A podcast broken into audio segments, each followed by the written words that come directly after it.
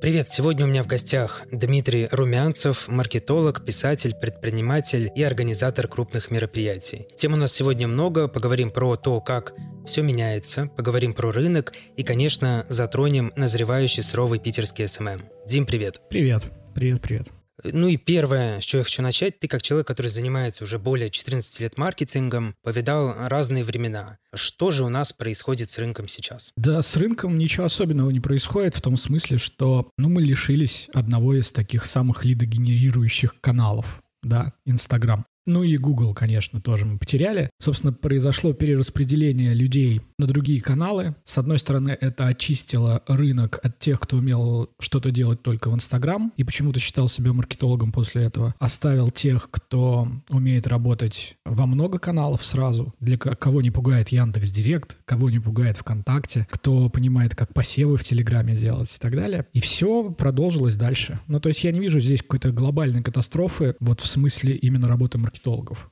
Все просто перераспределили бюджеты, начинают разбираться там с нюансами, которые из-за кризиса происходят в разных каналах, и работают. То есть, ну, Яндекс Директ стал лучше работать. Пошли туда очень многие. Стали разбираться, как там работает искусственный интеллект который был до этого лучший в Инстаграме. Вконтакте тоже начали трафик тащить. Правда, там он стал дороже, и промо-посты работают гораздо хуже, чем раньше. Из-за повышенной конкуренции, из-за того, что там ВК меняет кучу правил. Вот. Но и там уже приноровились. У меня, например, очень неплохо трафик идет со сторис ВКонтакте. В общем, я считаю, что те, у кого была голова на плечах, они спокойно дальше пошли. Можем ли мы назвать потерю вот довольно большого количества западных каналов кризисом, либо же все-таки нет? Я не считаю, что потеря западных каналов — это кризис.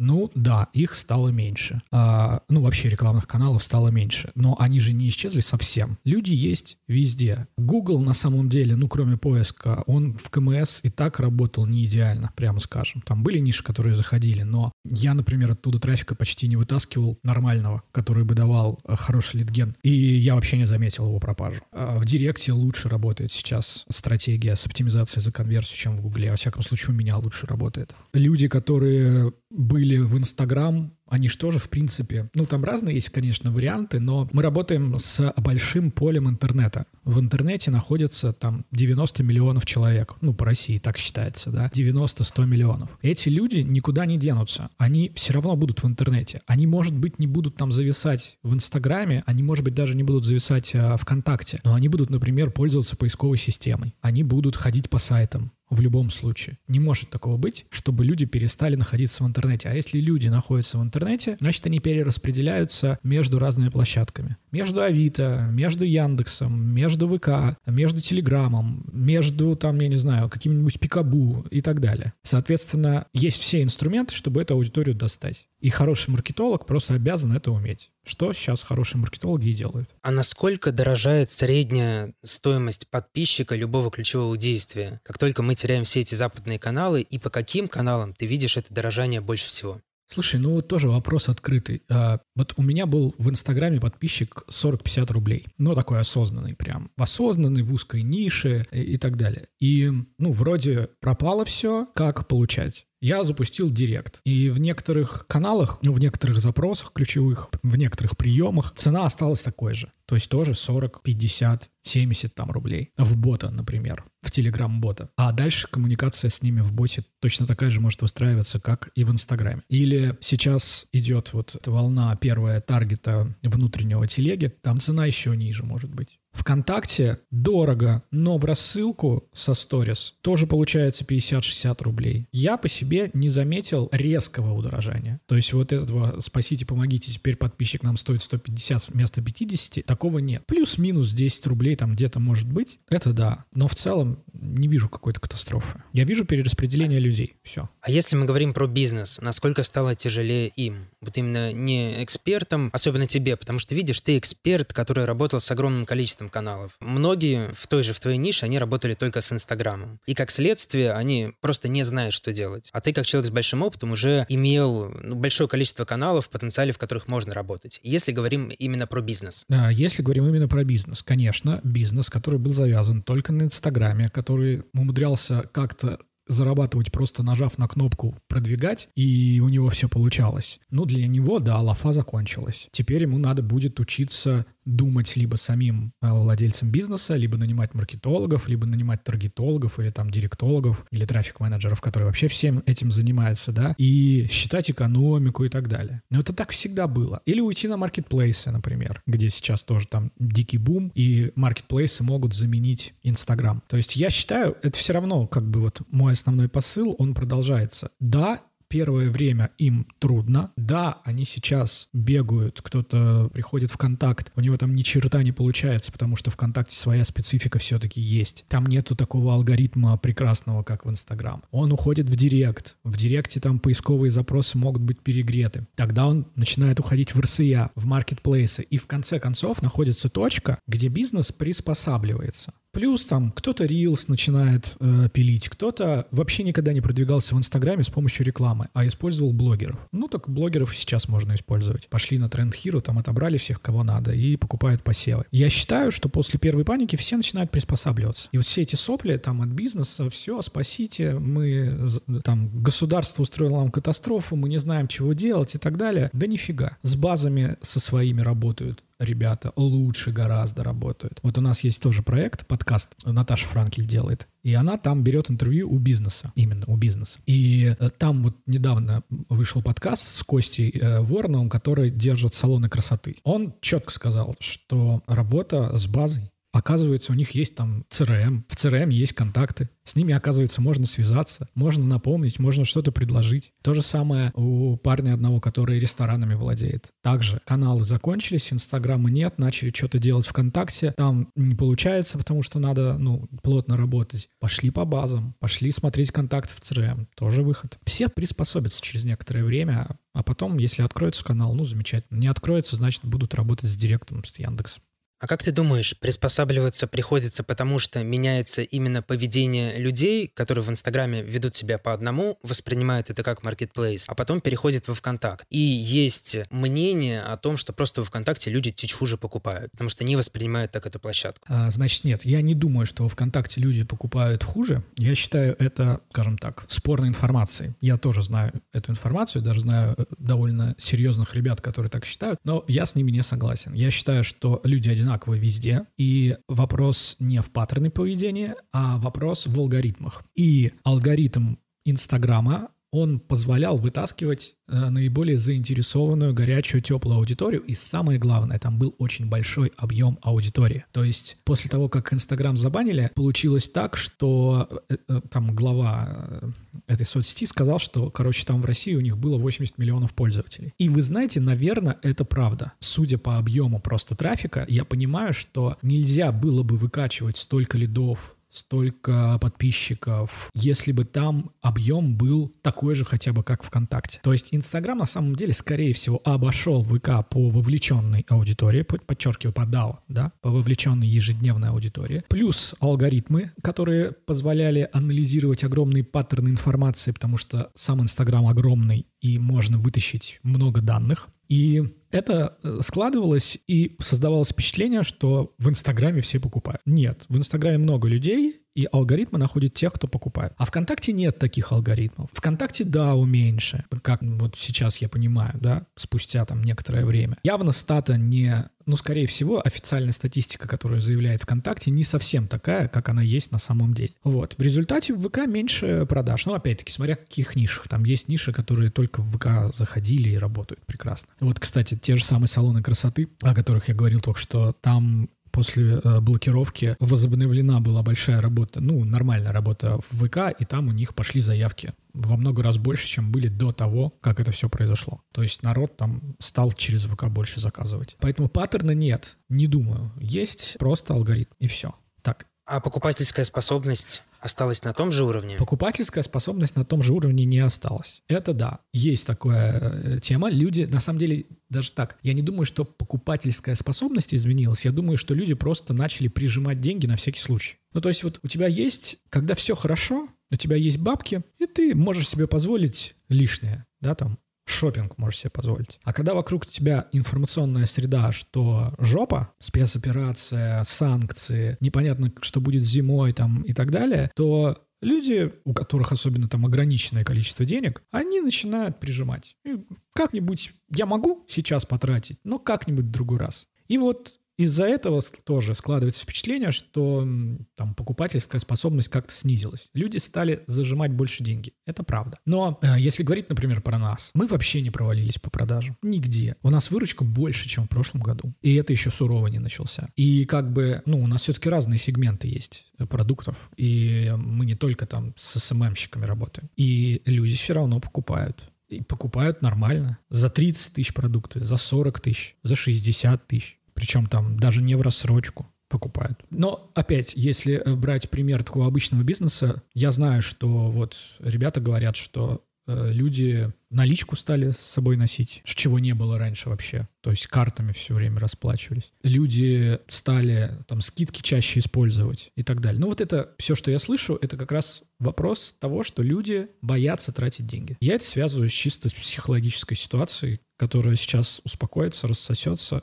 и все опять будет там примерно по-прежнему, потому что страна не, ну, она отбила все санкции, это сто процентов. И сейчас нету такого падения ВВП, который ожидался. В общем, пока все устояли, если не будет какой-то новой атаки, новой волны там или еще чего-то такого страшного, что может отрубить какие-то финансовые потоки, то все установится. А с чем ты это связываешь, что у тебя вот по всем проектам выручка осталась на том же уровне? Казалось бы, проекты не первой необходимости, но вот куда ни посмотри, все говорят о том, что все просело, все пропало, и начинается там запуск каких-то лохотронов, непонятных курсов и всего прочего. Потому что многие люди из ниш инфобизнеса не понимают, как им дальше существовать. У меня не то, что не просело, у меня некоторые продукты выросли, выросли они просели. Выручка за второй квартал 2022 года выше на 40%, чем была. Это, во-первых. Паника у людей особенно на рынке инфобизнеса, это паника из-за того, что они ничего не умели. И, как сказал правильно Захарян, если ты приходишь на там эфир и начинаешь спрашивать, а как мне делать рекламу, да, и что нам делать после блокировки Инстаграма, то тебе еще надо очень многому учиться. Из-за этого создается паника, из-за этого люди начинают запускать новые продукты, которые там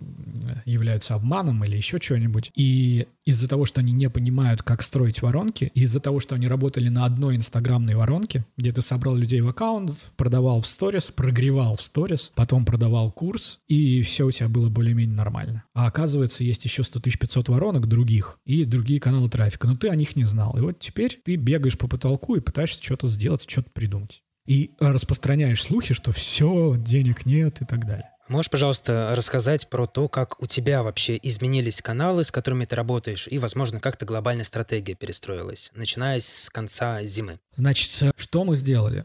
Мы перебросили много всего в телегу, потому что телега больше всего выросла в России, достигла, наверное, я думаю, миллионов уже 50. То есть думаю, что она, ну, миллионов 50 такой нормальной ежедневной аудитории. То есть они, скорее всего, обошли ВК, я так думаю. Соответственно, мы переключили огромное количество наших лидогенерирующих каналов на Телеграм.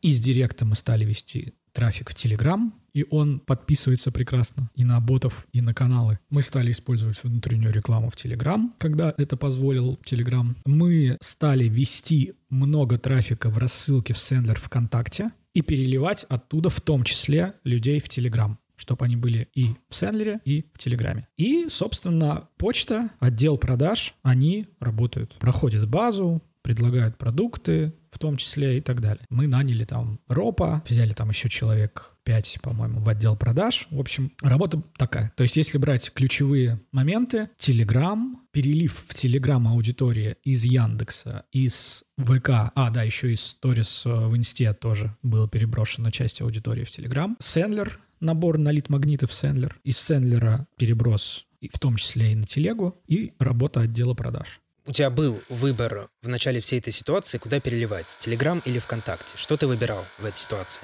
Я переливал и в Телеграм, и ВКонтакте одновременно, но потом мы, увидев, что происходит ВКонтакте, остановились на переливе только в Телеграм. ВКонтакте а из-за просто... чего?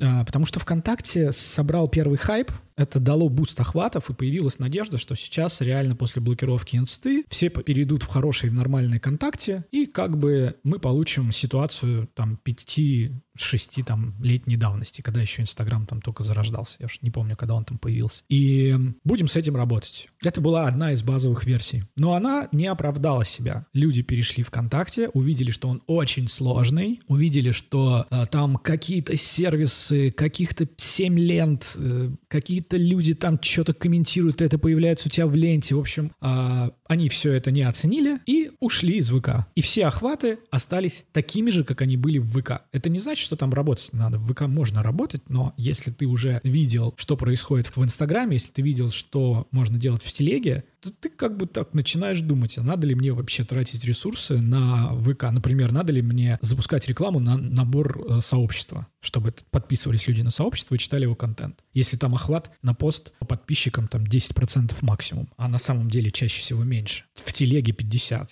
ну, на хороший живой канал. Соответственно, мы посмотрели и решили не тратить вообще на ВК деньги, кроме Сэндлера, потому что там высокое вовлечение, и люди хорошо открывают до сих пор письма. То есть там можно получать 70% открываемости письма. Ну, вот это то, на что можно тратить деньги, просто потому что больше охвата. А дальше мы уж с этими людьми разберемся. То есть мы их и в сендере можем прогнать, и в телегу отправить, и так далее.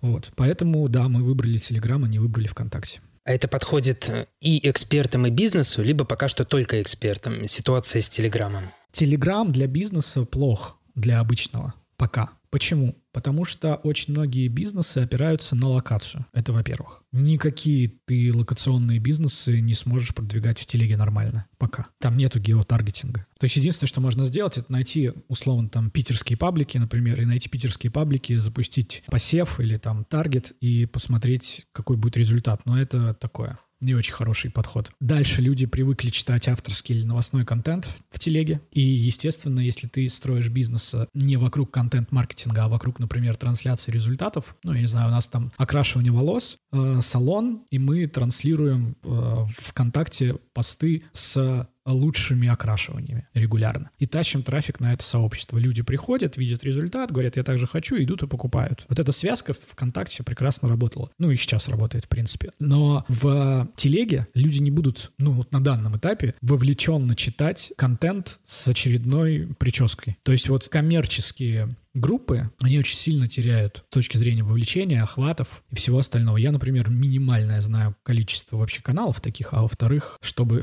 это себя, в принципе, оправдывало. Поэтому в Телеграм обычному бизнесу идти, ну, надо в последнюю очередь. У них есть ВКонтакте, и у них есть связка Директ-сайт. А с чего стоит начинать, если бизнес условно новый, и вот он только начинает входить в интернет? Какая последовательность? Сайт, Директ, сообщество, таргет. Сообщество ВКонтакте, таргет ВКонтакте. Это два основных канала сейчас будет. Можно еще завести, конечно, Инстаграм, несмотря на да, но нужно понимать, что ничего, кроме покупки рекламы у блогеров, там не будет. А что по поводу Reels ов для бизнеса в том числе? Все, что я вижу в Reels, это ужасно. И это просто, ну, это то же самое, что в ТикТоке. А в ТикТоке реальный бизнес очень, очень туго выстреливал. То есть там можно было лидогенерацию настроить, потому что там таргет очень неплохой начинался. Но работать именно в формате обычного ТикТока, там какому-нибудь интернет-магазину или просто там салону красоты или ресторану, ну, или базе отдыха, отдыха было, ну, тяжело. Поэтому я вообще терпеть не могу рилс в инсте. То есть меня бесит то, что инста сейчас переходит на видеоформат э, все больше. Я один из тех, кто там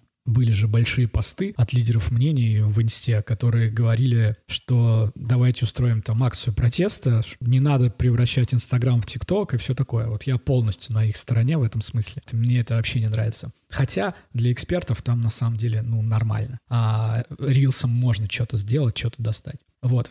Я пока вижу просто первый хайп вокруг этого. Вижу людей, которые пере переобуваются в продаже ну, курсов по Reels. Но то, что я замечаю, например, я вижу, что там, например, девчонки с модельной внешностью рассказывают о том, как делать рилс. Ну, естественно, если у тебя модельная внешность, ну, ты как минимум часть аудитории будешь цеплять просто на свое лицо. И все.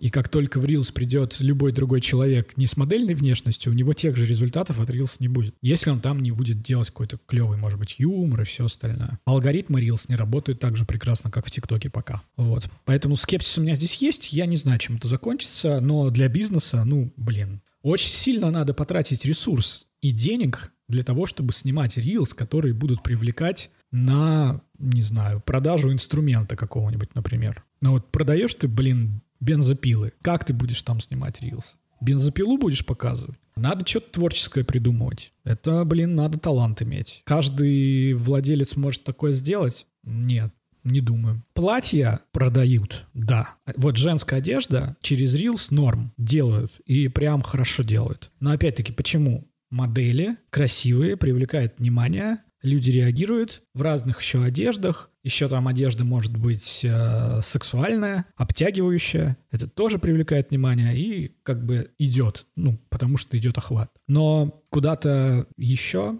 не знаю. Думаю, что очень ограниченное количество проектов в обычном бизнесе может работать через Reels.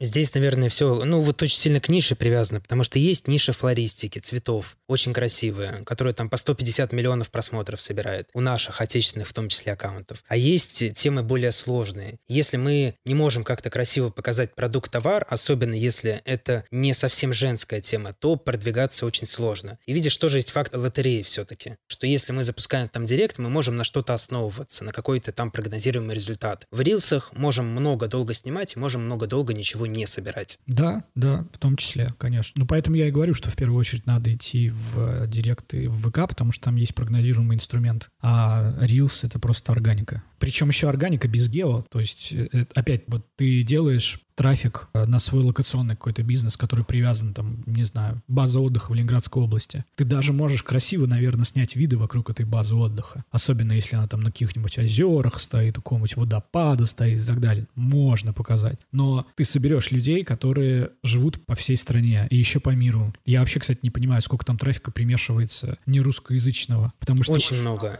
Есть темы без слов. Если нет слов, а красивая картинка, то до 50% может уходить э, просто в другой другой мир. Но для экспертов окей. Давай остановимся на том, что все-таки эксперты могут снимать, могут собирать, и если еще продукт он в онлайне завязан, то история не самая плохая. Веришь ли ты вообще в Инстаграм? То есть будет ли он в этом виде существовать? Либо будет постоянный отток, который приведет к тому, что просто не будет охватов и не будет ничего? Я думаю следующее. Это очень сильно зависит от того, захочет власть это сделать или нет. Потому что, в принципе, отток из Инстаграма устроить очень просто. Надо заблочить VPN, что реально. Надо ввести наказание за пользование VPN, что реально. И тут же в Инстаграме трафика не станет. Но пока я не вижу, что люди во власти вообще про это думают. Это раз. Во-вторых, они не заблочили YouTube, что очень странно. Это два. И вот исходя из ситуации на сейчас, я скорее думаю, что Инстаграм будет в том же примерно виде, как телега была после блокировки. Те, кто там прирост остановился, те, кто воспользовался VPN, значит, плюс там еще встроенный VPN сделали, а, работал в телеге, все было нормально. Потом ее разблокировали. С Инстаграмом сейчас вот та же самая ситуация, плюс люди все-таки научились действительно многие VPN пользоваться, и ядро в Инсте осталось. Там интересные пока флуктуации мне не ясные. То есть, с одной стороны, я вижу падение охватов. В постах особенно сильно. В сторис тоже вижу. То есть, у меня там 50 тысяч человек, и сторис у меня смотрит 4 тысячи в среднем. 3-4 тысячи. Иногда там я улетал на 5-6 тысяч.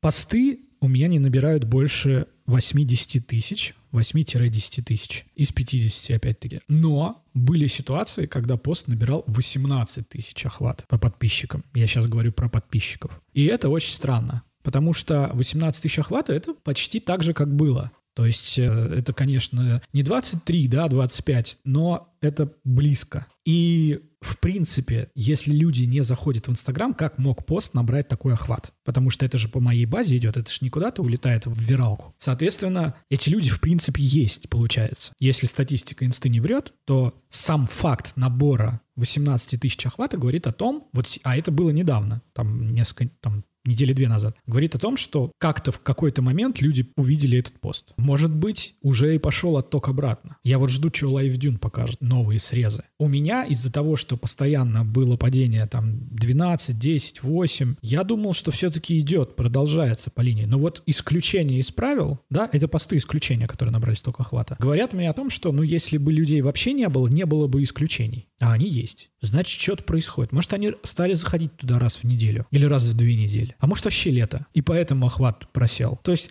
надо что-то VPN включать. Лето, рыбалка, солнце, пляжи. Да не буду я с VPN заморачиваться и так далее. А потом выпил, отдохнул, прилег там на солнышке через пару недель. Ну, один раз переключил VPN. Что там у нас в инсте? Зашел, попал на пост. Это дало охват, ушел обратно, короче, в лето. Может быть такая ситуация тоже. То есть может у нас Инстаграм превратиться в некий Фейсбук. В Фейсбуке такая история, что заходит редко, раньше заходили хотя бы, и э, читали тоже редко, удержание было очень маленькое. Потому что Инстаграм, он всегда по удержанию был одним из первых. Да он и сейчас, первый, возможно, да. сейчас, наверное, первый есть даже все равно. Ну, не, я думаю, телега сейчас первая а, по ежедневному охвату. Сейчас есть ощущение, короче, что Инста вышла на плата падения. Вот они дошли до какого-то дна. Я думал, что будет дальше падение, но и типа медиаскоп говорит, что дальше идет падение, но я не верю в эту статистику, если честно. И вот сейчас он замер на какой-то точке и даже иногда откатывается. То есть, ну, может, волны какие-то людей там, ну, может быть, действительно заходят там раз в неделю, раз в две недели. Ядро, которое осталось, оно также ежедневно потребляет инсту, а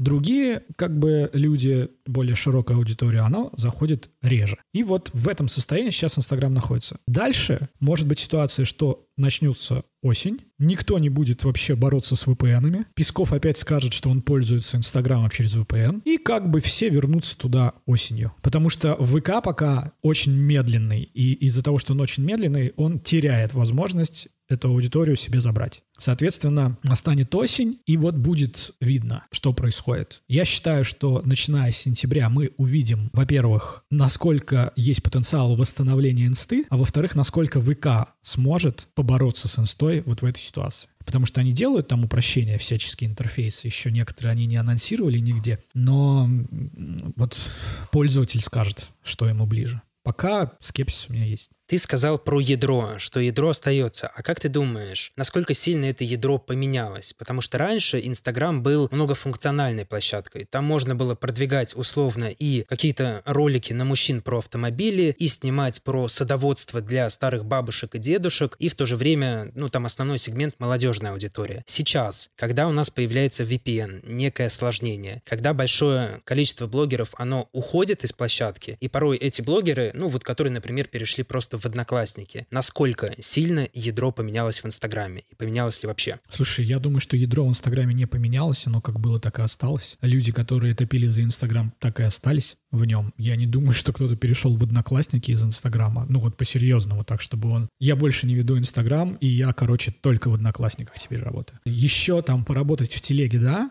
в телеге, да, рабо... ну, может быть такое, действительно, там идет движняк. Но кто-то ВКонтакте что-то получает, там есть э, варианты получения охвата, кто-то там еще куда, куда-то ушел, но, знаешь, это все мы пробуем и другие каналы, но остаемся в, в инсте, пока ее не забанили. Ну вот не забанили по-настоящему, да, жестко. И я думаю, что никак это не сказалось на ядре. Я вообще, вот если мой аккаунт брать, я вот что видел там одних и тех же людей в сторис, так и вижу. И всем пофиг. Но у меня осознанная аудитория, вся, они умеют пользоваться VPN. Ну, много аудитории такой. И как бы ничего не изменилось. Что, кстати, думаешь про социальную сеть, которая сейчас обогнала TikTok по скачиваем, анти-Инстаграм, Периал? Западная социальная сеть, в которой нельзя э, фотошопить фотографии. Социальная сеть буквально в любой момент может тебя попросить сделать фотографию в реальном времени. Если ты ее не делаешь, то тебя забанит. Она очень популярна на Западе, там, обогнала ТикТок, э, понемногу вклинивается к нам, и как ты думаешь, есть ли у нее будущее, либо эта история как с Клабхаусом? Э, слушай, я пока считаю, что рано говорить о ней вообще что-то, потому что она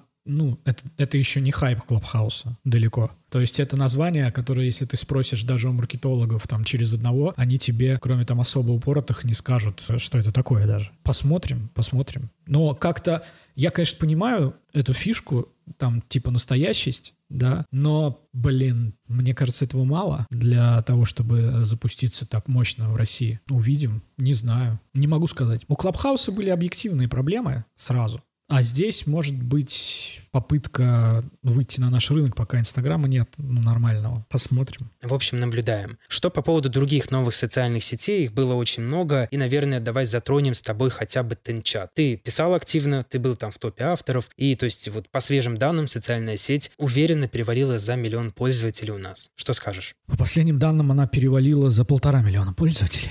За полтора. Да, и Слушай, пока не могу тебе сказать, что я верю полностью в эту цифру, потому что, знаешь, есть некоторые косвенные показатели того, что Тенчат пережил примерно то же самое, что ВК. То есть, когда забанили инсту, на хайпе люди пошли в Тенчат. Они туда пришли, начали публиковать там контент. Я там начал публиковать контент. Я сейчас, сейчас тоже публикую там контент. И э, как бы началась какая-то движуха. Там люди оставляют комментарии нормальные, вдумчивые, там посты, в принципе, неплохие и, и все такое. У Тенчата есть два момента сложных. во-первых, я смотрю на охваты, которые раздает Зевс. И я вижу, что Зевс на старте Тенчата, ну, на основном хайпе Тенчата, давал им, разработчикам Тенчата, охват в 400 тысяч, 350 тысяч человек. И это прям был хороший охват. Это значит, что ну, миллион пользователей реально, да, то есть если владелец соцсети получает охват в 400 тысяч, то значит, ну, естественно, там не все видят, ну, вот пол соцсети он, наверное, охватывает. И мы получаем миллион людей. Но сейчас даже у владельцев соцсети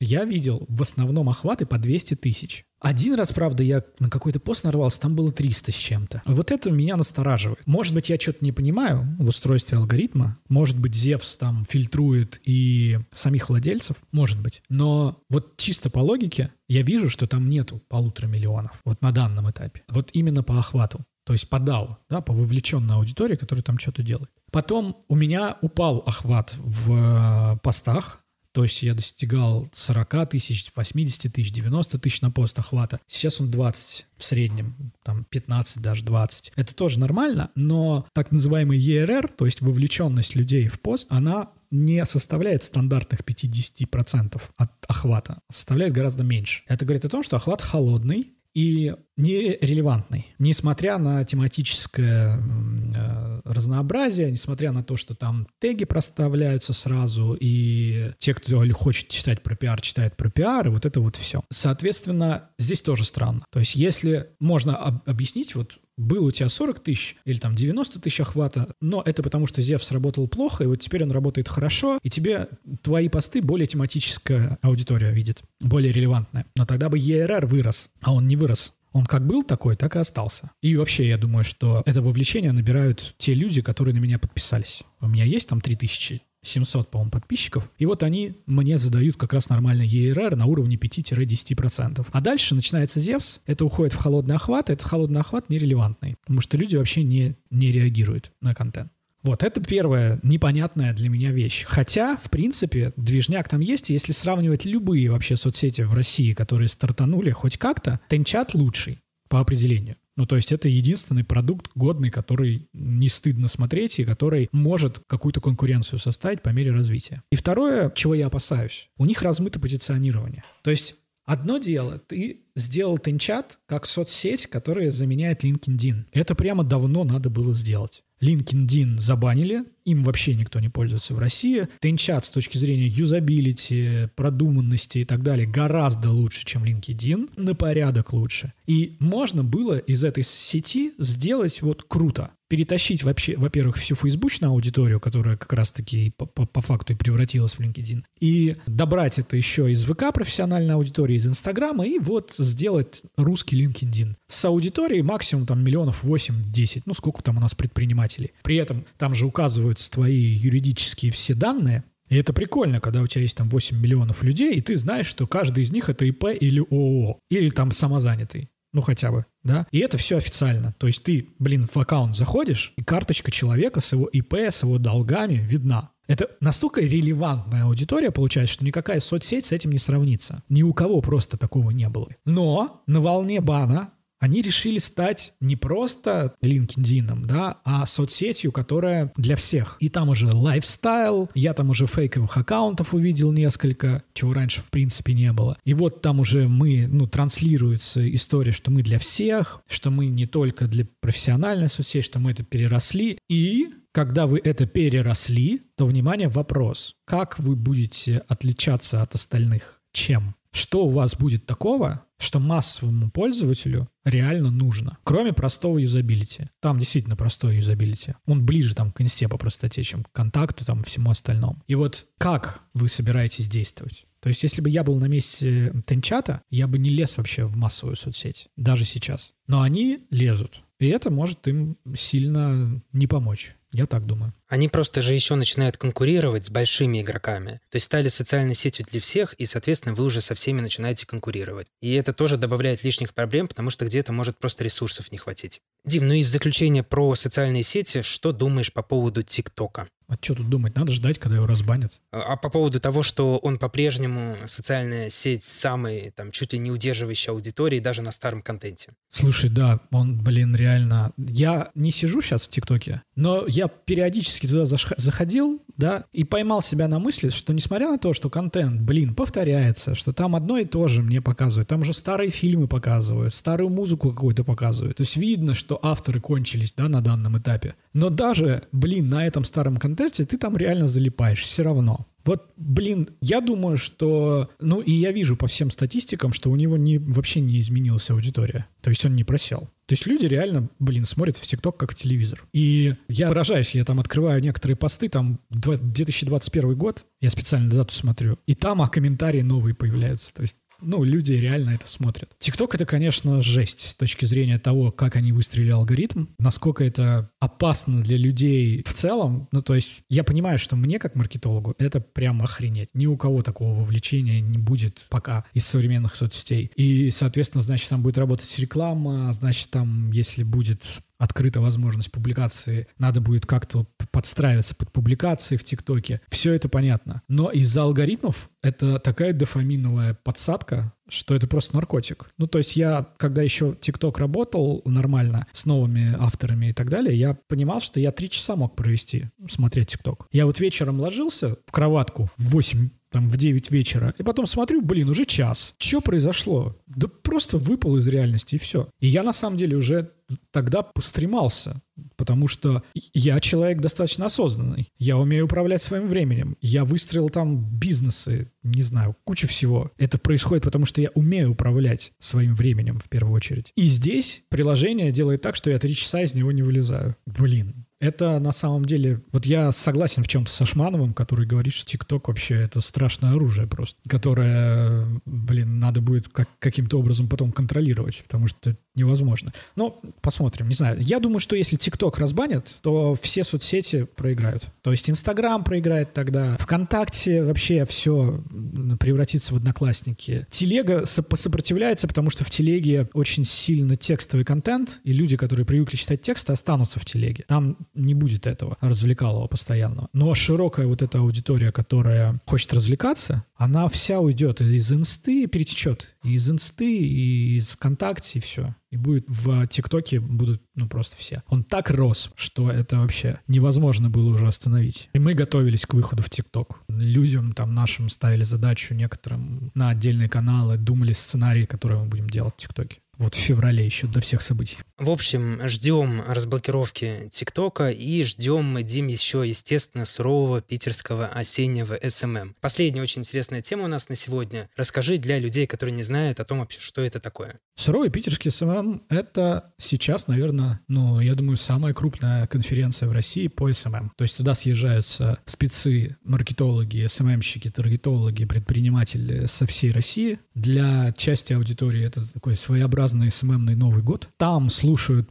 доклады с самыми последними, ну, приемами, фишками, там, я не знаю, чем угодно, кейсами по продвижениям в соцсетях, общаются между собой до упаду, э, взламывают питерские бары после конференции, общаются еще и там. В общем, три дня по факту идет большой движняк, где вот идет такое объединение индустрии. Сейчас там у нас, по-моему, рекордная цифра была 2800 человек вместе с онлайном, ну, за, вот, за всю историю. Понятно, что нам пандемия не дала побить этот рекорд, ну вот что будет в этом году, посмотрим. Мы рассчитываем, что это будет наиболее крупная вообще конференция из того, что мы делали. А крупнее конференции по SMM сейчас, я не знаю. Вот именно по SMM, не там какие-нибудь там блогерские фестивали, а именно для спецов. Дим, ты вырос в такой огромный уровень, что сейчас, я думаю, уже перейдете за планку в 3000 человек. Нужно сказать о том, что ты в ивенте уже 20 лет, и помнишь ли ты свое первое событие, чтобы просто сделать некое сравнение, которое ты организовывал? Не, я не помню первого события, которое я организовывал, потому что это был 99-й год, и мы делали концерты. Я делал тогда фестивали, литературные вечера, и я, если честно, не помню, какой из них был первый. Мы делали фестивали, в первую очередь тогда концерты рок-музыкантов, и вот тогда еще только первые клубы появлялись.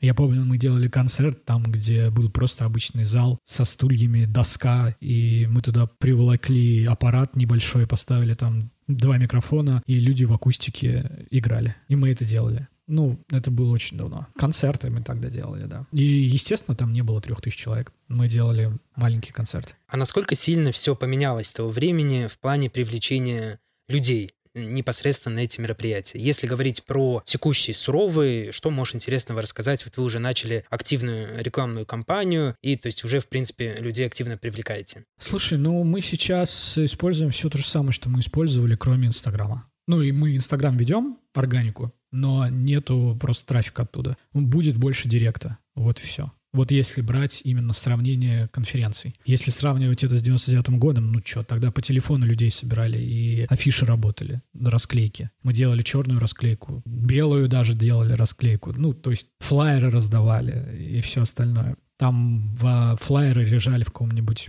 клуб, в клубах лежали, в магазинах, рок-магазинах. В общем, так это все было. А сейчас, естественно, есть весь онлайн, через который можно все что угодно собирать, кого угодно. Поэтому суровый, собственно, продвигается сейчас через ВК, продвигается через Директ. В Директе очень круто стала работать оптимизация за конверсию, и, собственно, мы сменили оптимизацию за конверсию инсты на оптимизацию за конверсию в Яндексе. И сейчас постепенно вот разворачиваем эту рекламную кампанию, потому что она еще не вошла в основную фазу. Сейчас будут просто такие прогревающие первые а, заходы, а основная кампания будет идти сентябрь-октябрь. И вот мы как раз раскачаем ее в Яндексе в первую очередь и в ВК. И конечно же, все, я имею в виду из коммерческого трафика, да, потому что, естественно, реклама будет идти по почте, рассылки, естественно, будет использоваться, будут использоваться все телеграм-боты, естественно, будут использоваться все рассылки в Сендлере, которые у нас есть, естественно, будут посевы в канал, ну, у меня в канале там будет анонс, не один, и в других наших каналах, которые тоже относятся так или иначе там к таргету или SMM, в канале высшей школы таргета, например, вот, это все будет, но это,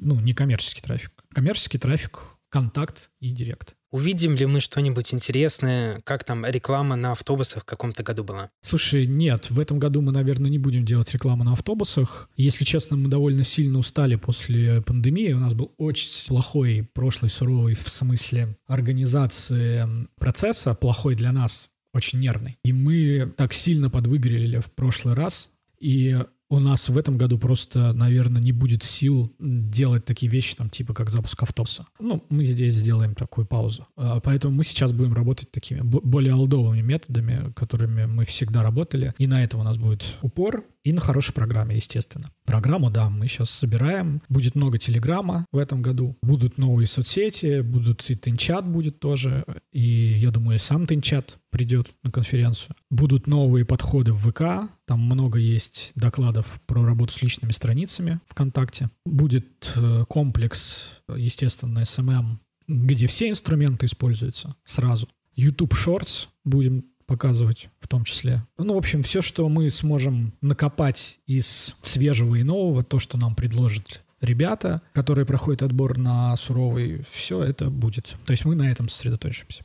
Да, обратите внимание, что это не стандартные конференции, типа мы говорим только про Инстаграм и только про прогревы классические в Инстаграм. Поэтому если вы интересный спикер, обязательно подавайте заявку, мы ссылочку оставим. Если вы просто как-то связаны со сферой интернета, диджитала, маркетинга, SMM, то обязательно приходите на конференцию. В этом году я тоже обязательно буду. Поэтому, Дим, до встречи. Спасибо большое, что пришел в подкаст. Пожалуйста.